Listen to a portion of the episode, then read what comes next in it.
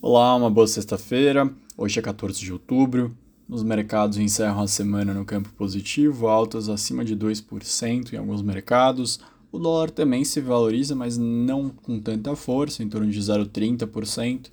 Por trás desse sentimento mais positivo para as bolsas, o Reino Unido está falando em ajustar ou até desistir de seu plano fiscal, que fez os mercados locais se estressarem bastante, penalizarem muitos ativos de risco locais e gerarem uma crise um pouco maior.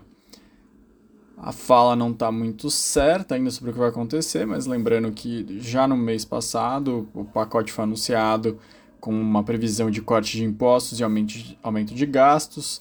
No início do mês de outubro já foram abandonados o plano de eliminar uma alíquota máxima de 45% sobre o imposto de renda dos mais ricos. Agora a imprensa inglesa já fala em reversão total do pacote. Outros destaques do cenário internacional saíram os dados de inflação na China, segundo a NBS.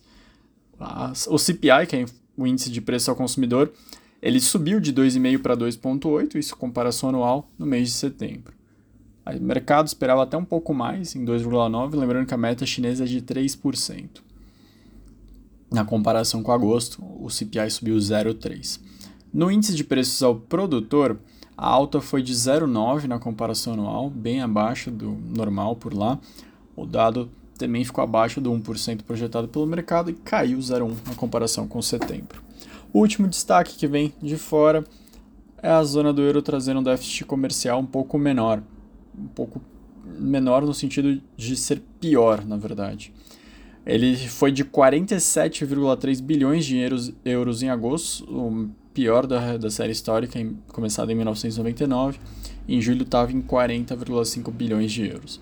As exportações subiram 3,5% e as importações 5,5%. 5,5%.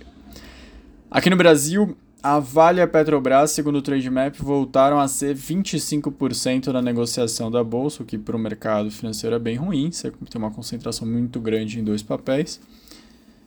Mas é isso que aconteceu pela primeira vez desde 2014, as duas empresas estão sendo negociadas, com, são 25% no volume de negociações. Apesar do cenário de incerteza para commodities, a explicação do Trademap é que o aumento da participação do investidor internacional começa geralmente pelas empresas com maior volume e são as mais conhecidas também lá fora, junto com os grandes bancos. O último destaque é uma pesquisa da Quest com a Genial, mostrou que o ex-presidente Lula tem 49% das intenções de voto, enquanto o presidente Bolsonaro tem 41%. Brancos e nulos 6%, indecisos 4%. Esses foram os destaques dessa sexta-feira. Lembrando que no final de semana começa o Congresso do Partido Comunista na China, que deve reconduzir o Xi Jinping. Ele é um evento que tem consequências pelos próximos anos, então vale acompanhar os principais destaques. E no domingo mesmo tem o primeiro debate de segundo turno entre Bolsonaro e Lula na Bandeirantes. Eu me despeço de vocês, até mais.